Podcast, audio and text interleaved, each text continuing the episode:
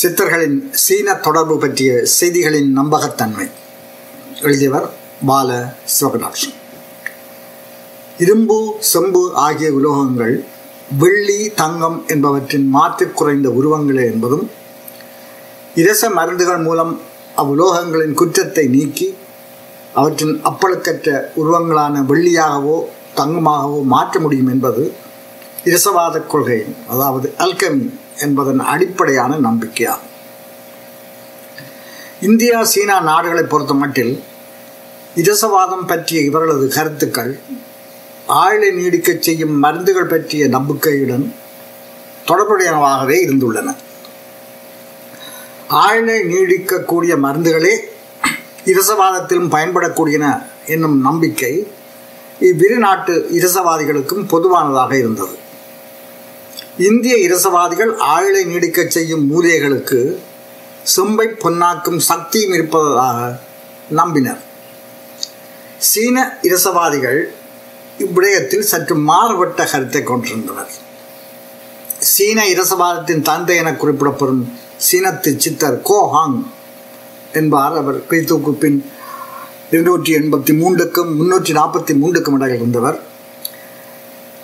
இவரின் கருத்துப்படி மூலிகைகள் நீண்ட ஆயுளை தரக்கூடியனவாக இருப்பினும் உலோகம் மற்றும் கனிப்புக்கள் சேர்க்கப்பட்ட இரசங்களே இன்றும் அழியாத உடலை தரக்கூடியன.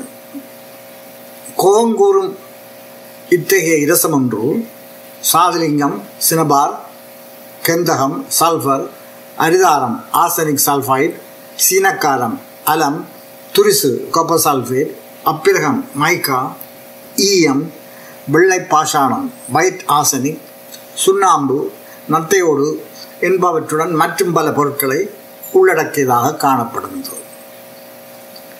தமிழ்நாட்டின் முதன்மை சித்தராக அறியப்படும் திருமூலர் செம்பை பொன்னாக்கும் இரசபாதம் மற்றும் ஆயுளை நீடிக்கச் செய்யும் காயகல்பம் பற்றிய நம்பிக்கைகள் குறித்து நன்கு அறிந்திருந்தார் என்பதற்கு அவரது திருமந்திர நூலிலேயே ஆதாரங்கள் கிடைக்கின்றன. செம்பு பொன்னாகும் சிவாய நமவெண்ணில் செம்பு பொன்னாக திரண்டது சிற்பரம், செம்பு பொன்னாகும் ஸ்ரீயும் கிரீயும் என செம்பு பொன்னாய திரு அம்பலமே. இது திருமந்திரம் தந்திரம் 4 பாடல் 903. உடம்பால் அழியின் உயிரால் அழிவர், திடம்பட விஞ்ஞானம் தேரவும் மாட்டார், உடம்பை வளர்க்கும் உபாயம் அறிந்தே உடம்பை வளர்த்தேன் உயிர் வளர்த்தேனே. திருமந்திரம் தந்திரம் 3 பாடல் 724. திருமூலர் வழிவந்த தமிழக சித்தர்கள் இரசவாதம், காயகல்பம் ஆகிய இரண்டையும் பற்றிய இரகசியங்களை அறிந்தவர்கள் என்பது மக்கள் மத்தியில் நீண்ட காலமாக இருந்து வரும் ஒரு நம்பிக்கை.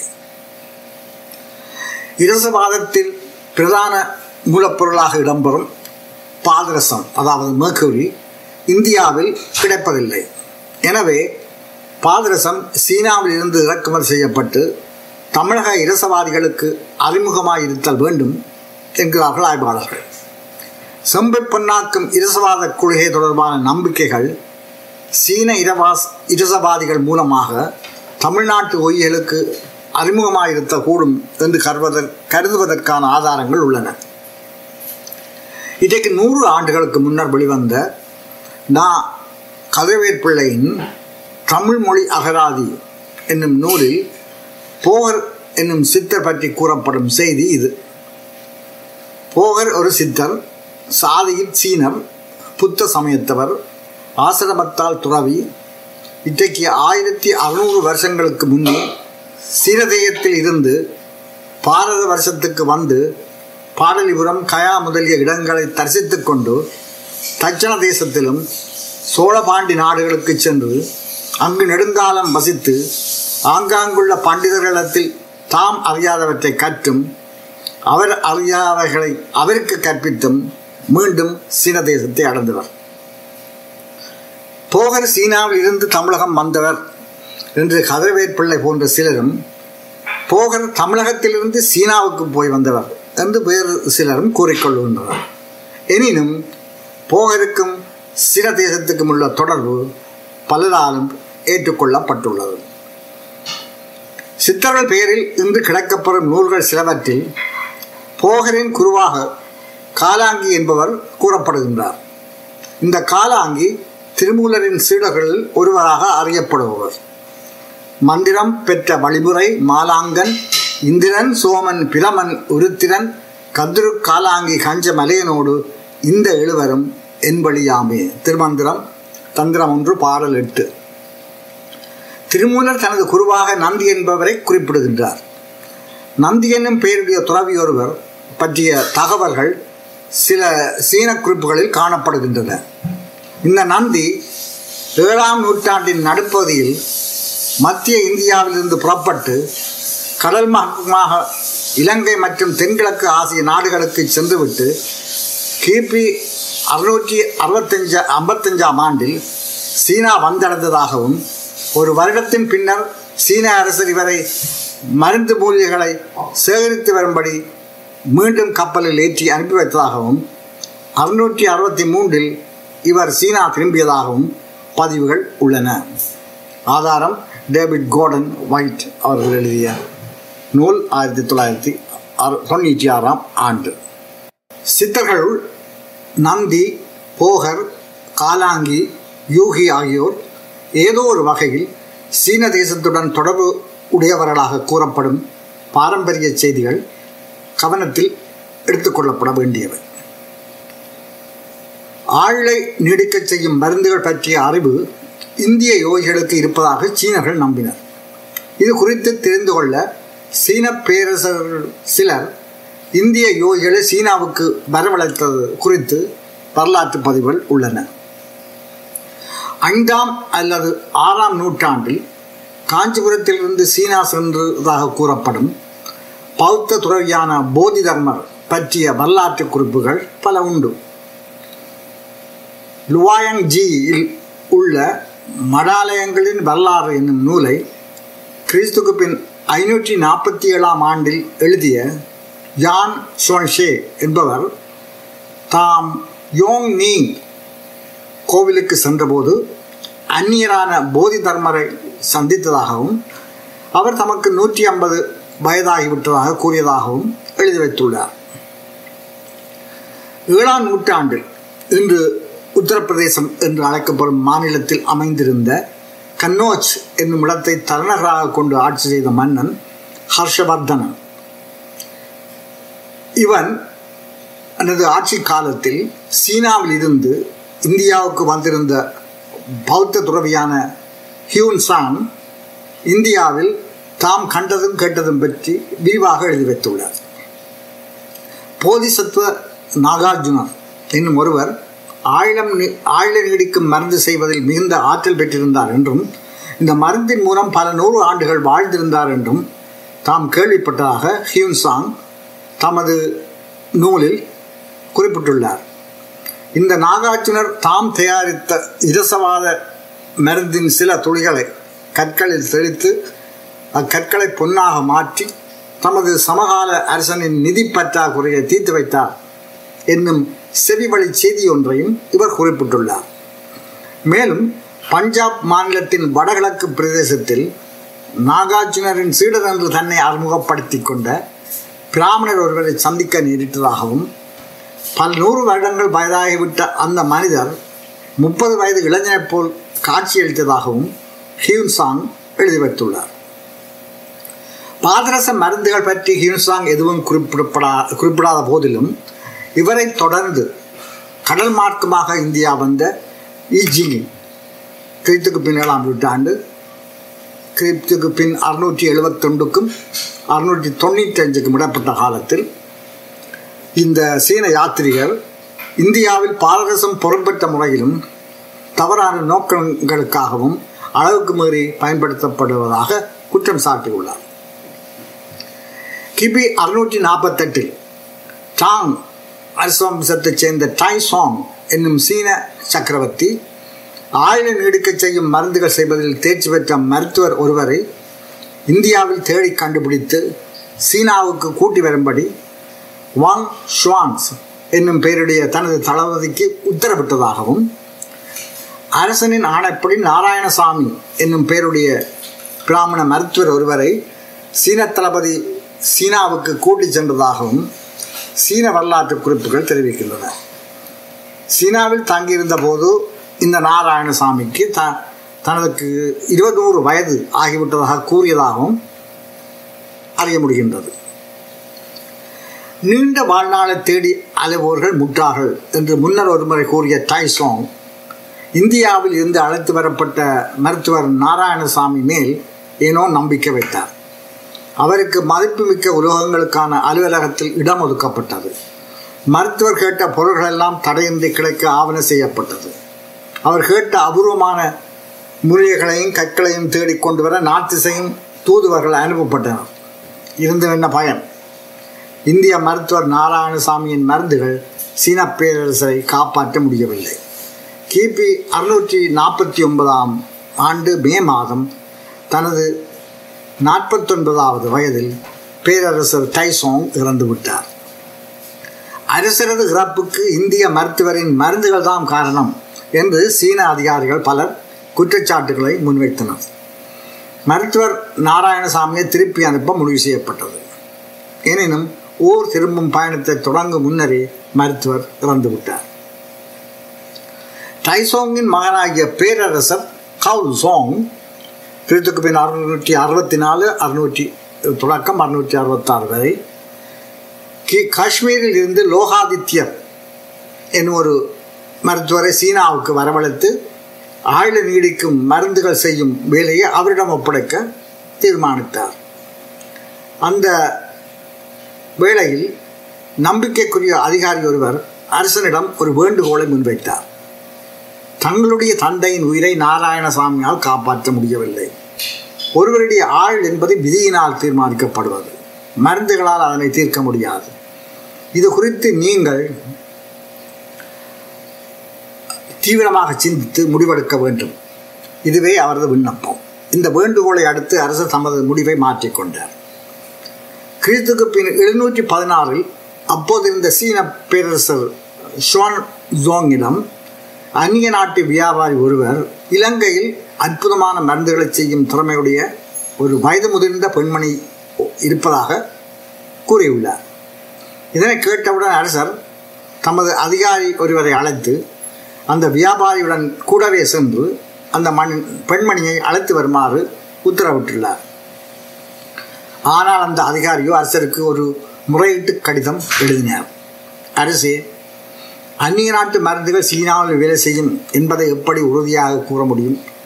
மேலும் அரண்மனை வளாகத்தில் அந்நிய நாட்டு மூதாட்டிக்கு எவ்வாறு இடமொதுக்கி கொடுக்க முடியும் என்று அக்கடிதத்தில் கூறப்பட்டிருந்தது. இதனைத் தொடர்ந்து சீன பேரரசர் தமது முயற்சியை கைவிட்டார். எனினும் நீண்ட ஆயுளை தரும் மருந்துகள் மீதிலான சீன பேரரசர்களின் ஆசை தொடர்ந்தது. பாதரசம் சேர்க்கப்பட்ட ஆயுள் நீடிப்பு மருந்துகளினால் உயிரிழந்த மன்னர்களின் பட்டியல் டைசோங் 780, 805, ஷியான்சோங் 806, 821 கிபி ஆகியோர் அடங்குவர். இத்தகைய தகவல்களை நோக்கும் இடத்து திருமூலர் வாழ்ந்த காலப்பகுதியாக கருதப்படும் 7ஆம், 8ஆம் நூற்றாண்டுகளுக்கு முன்பிருந்தே சீன தேசத்து மருத்துவர்களுக்கும் இந்தியாவின் மருத்துவர்களுக்கும் இடையில் தொடர்புகள் இருந்து வந்துள்ளமை உறுதியாகின்றது. இந்த வரலாற்று பின்னணியில் போகர், புலிப்பாணி ஆகியோரின் சீன பின்னணி குறித்த மரபு வழி கதைகள் ஓரளவு நம்பகத்தன்மை பெறுகின்றன. சீன தொடர்பு உடையவர்களாக கற்பிக்கப்படும் போகர், புலிப்பாணி ஆகிய சித்தர்கள் பேரில் இன்று கிடைக்கப்பெறும் வைத்திய நூல்கள் பற்றி நான் கதிரவேற்பிள்ளை அவர்கள் கூறுவதையும் இவ்விடத்தில் கவனத்தில் கொள்வோம். போகரிடத்தில் வைத்தியம் கற்ற மாணவர் ஒருவர் அவர் கூறிய முறைகளை செய்யுளுருவாக பாடி போகர் நூலின பெயர் புனைந்தார். பிற்காலத்து வைத்திய பண்டிதர்களும் தம் அனுபவத்தால் கண்டறிந்த முறைகளை பாடி காலந்தோறும் அந்த நூலில் நுழைத்து விட்டார்கள். பிறகு அச்சிட பூந்தோறும் கூட்டியும் திருத்தியும் மாற்றியும் அதனை அடியோடு புரள வைத்தார்கள். புலிப்பாணி என்பவர் போகரோடு சீன தேசத்திலிருந்து வந்து அவர் மீளும்போது அவருடனே போகாமல் தமிழ்நாட்டிலேயே தங்கிவிட்டவர். அவர் பாடல் என்று உள்ளன யாவும் அவரால் பாடப்பட்டன அன்று, அதுவும் புரட்டு நூலேயாகும். தமிழ்நாட்டுக்கு ஆதியிலேயே வைத்திய நூல்களை உபகரித்தவர்கள் அகஸ்தியர், தேரையர் முதலியோர்களே. அவர்கள் உள்ளே பெரும்பாலானவை அழிந்தனவேனும் எஞ்சி நின்ற சில நூல்களை நோக்கும் இடத்து அவையாவும் வட நூல்களுக்கு இணக்கமாய் இருப்பது பிரத்யட்சமாகும். போகர் புலிப்பாணி நூல்களோடு சிறிதும் ஒவ்வார். கதிரவேற்பிள்ளை அவர்கள் குறிப்பிட்டது போல் போகர் முதலான சித்தர்கள் பேரில் இன்று கிடைக்கப்படும் நூல்கள் எதுவுமே அவர்களால் எழுதப்படவில்லை.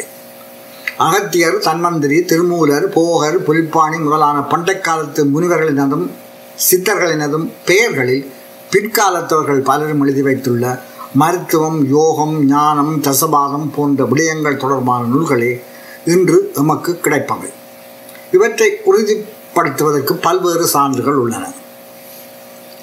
சித்தர் பாரம்பரியத்தை சேர்ந்தவர்கள் கண்டிருந்த மருத்துவம் தொடர்பான விடயங்கள் உட்பட பல தகவல்கள் பல தலைமுறைகளாக குறுசீட பாரம்பரிய முறையில் செவி வழி செய்திகளாகவே ஓரல் ட்ரெடிஷன் ஆகவே பேணப்பட்டு வந்துள்ளன. இவற்றை தமிழில் நூலுருவில் எழுதி பேணும் வழக்கம் மிகவும் பிற்காலத்திலேயே ஆரம்பமானது. இத்தகைய எழுத்துருவாக்கல் முயற்சிகள் பெரும்பாலும் 17ஆம் நூற்றாண்டில் அல்லது அதற்கும் பின்னர் தொடங்கப்பட்டதாகும். இவற்றை எழுதி வைத்தோர் காலத்துக்கு காலம் தாம் புதிதாக அறிந்து கொண்ட மருத்துவ நுட்பங்களையும் மருந்துகளையும் தம் முன்னூறான சித்தர்கள் பெயரிலேயே எழுதியும் வைத்தனர். இத்தகைய நூல்களை இனங்கண்டு கொள்வது கடினமான விடயம் அன்று. பீங்கான், குப்பி, சீசா, பக்கிரி போன்று பிற்காலத்தில் தமிழர் மத்தியில் அறியப்பட்ட சொற்கள் சித்தர் நூல்களில் பலவற்றிலும் இடம்பெற்றிருப்பதை காணலாம். சித்தர்கள் ஆக்கியதாக கூறப்படும் நூல்களில் பெரும்பாலானவற்றில் பரங்கிப்பட்டை அல்லது பரங்கி சக்கை என்னும் மூலிகை மருந்து பரப்பட்டிருப்பதையும் காண முடியும்.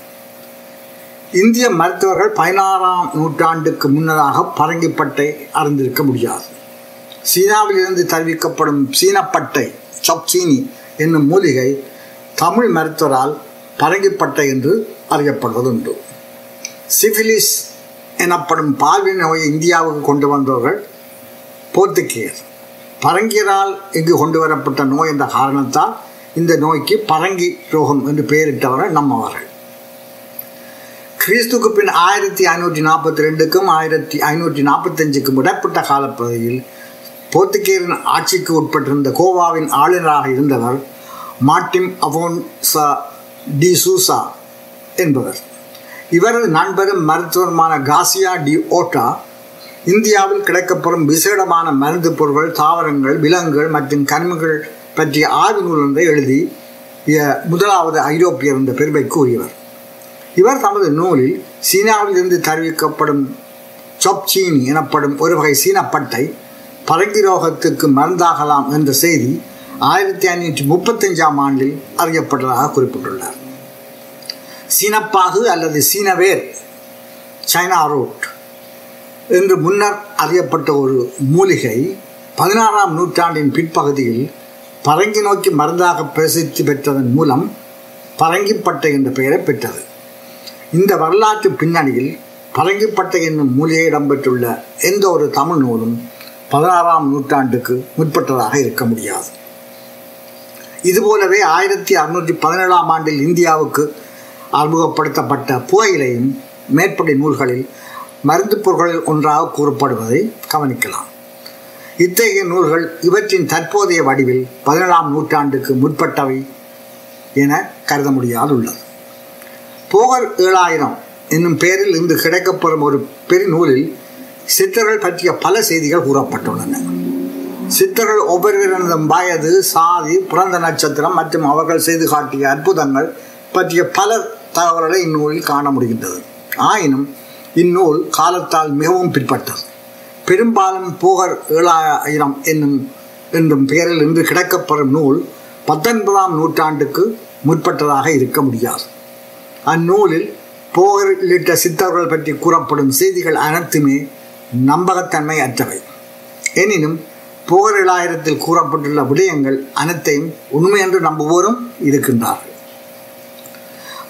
17ஆம் நூற்றாண்டின் பிற்பகுதியில் ஆக்கப்பெற்ற பிரபலிங்க லீலை என்னும் நூல் பற்றி போகர் 7000 பேசுகின்றது. 17ஆம் நூற்றாண்டில் இந்தியாவுக்கு அறிமுகப்படுத்தப்பட்ட புகையில பற்றிய குறிப்பையும் போகர் 7000-இல் காண முடிகின்றது. நீராவி கப்பல், புகையிரதம், பரசு போன்ற கண்டுபிடிப்புகள் பற்றிய விளக்கங்கள் போகர் 7000-இல் தரப்பட்டுள்ளன.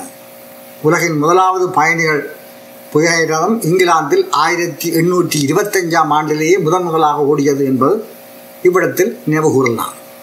இவைகள் பற்றியெல்லாம் போகர் முன்னரே அறிந்து வைத்திருந்தார் என்றால் இவற்றுள் ஏதாவது ஒன்று பற்றிய ஒரு சிறு குறிப்பு தானும் ஏனைய சித்தர் நூல் ஒன்றில் கூட காணப்படாமைக்கு காரணம் என்ன என்ற கேள்வி எழுகின்றது. இன்றைக்கு 200 ஆண்டுகளுக்கு முன்னர் தமிழ் மருத்துவர்கள் தமது மருந்து தயாரிப்புகளுக்கு பயன்படுத்தி வந்த மூலிகைகள், உலோகங்கள் மற்றும் கனி உப்புக்கள் பற்றி மிக விரிவாக ஆராய்ந்து இருவரும் நூல்களை வெளியிட்டவர் ஆங்கிலேய மருத்துவரும் தஞ்சை சரபோஜி மகாராஜாவின் நண்பருமான வைட்லோ ஐன்ஸ்லி என்றார்.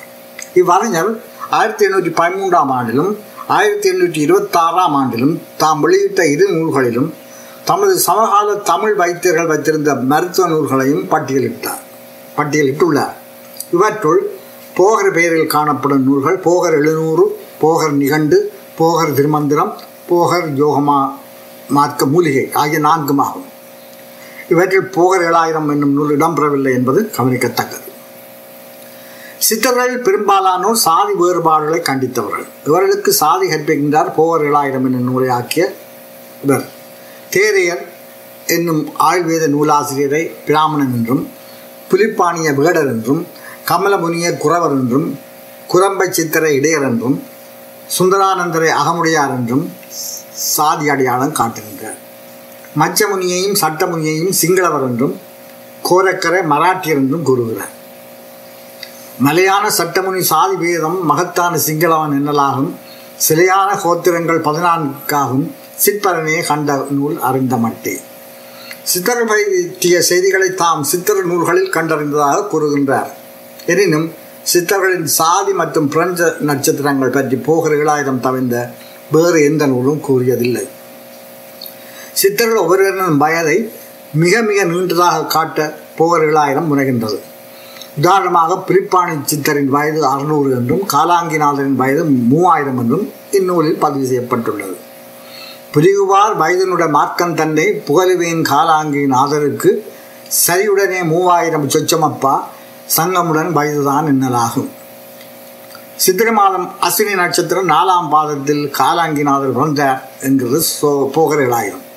நூலான நூலனுதான் நுணுக்கம் மெத்த நுட்பமுடன் காலாங்கி பிறந்த வண்ணம், பாலான சித்திரையாம் மாதமப்பா, பாங்கான அஸ்வினியாம் 4ஆம் காலாம். 3000 ஆண்டுகளுக்கு மேல் வாழ்ந்த சித்தர் ஒருவர் சித்திரை மாதத்தில் அஸ்வினி நட்சத்திரம் 4ஆம் பாதத்தில் பிறந்தார் என்னும் செய்தியை போகர் 7000-இன் ஆசிரியர் எவ்வாறு அறிந்திருக்க முடியும் என்னும் கேள்வி இல்லாமல் இருக்க முடியாது. சித்தர்களின் வயது, சாதி, பிறந்த நாள் என்பவற்றி போகர் 7000 என்னும் நூல் தரும் தகவல் அனைத்தும் ஆதாரமற்ற பெரும் கற்பனை செய்திகளாகவே காணப்படுகின்றன. பழனி முருகன் கோயில் கருவறையில் உள்ள மூலவர் சிலையை 9 வகையான பாஷாணங்களை கொண்டு வடிவமைத்து பிரதிட்டை செய்தவர் போகர் என்னும் சித்திரை ஆவர் என்பது நீண்ட காலமாக பேசப்பட்டு வரும் ஒரு மரபு. இந்த போகரின் சமாதியும் பழனியில் இருப்பதாக கூறப்படுகின்றது. அப்படியானால் கதிரவேற்பிள்ளை குறிப்பிடும் சீனத்து பௌத்த துறவியான போகரும் பழனி முருகன் கோவில் மூலவரை நவபாஷணத்தால் உருவாக்கிய போகரும் ஒருவராக இருக்க முடியாது.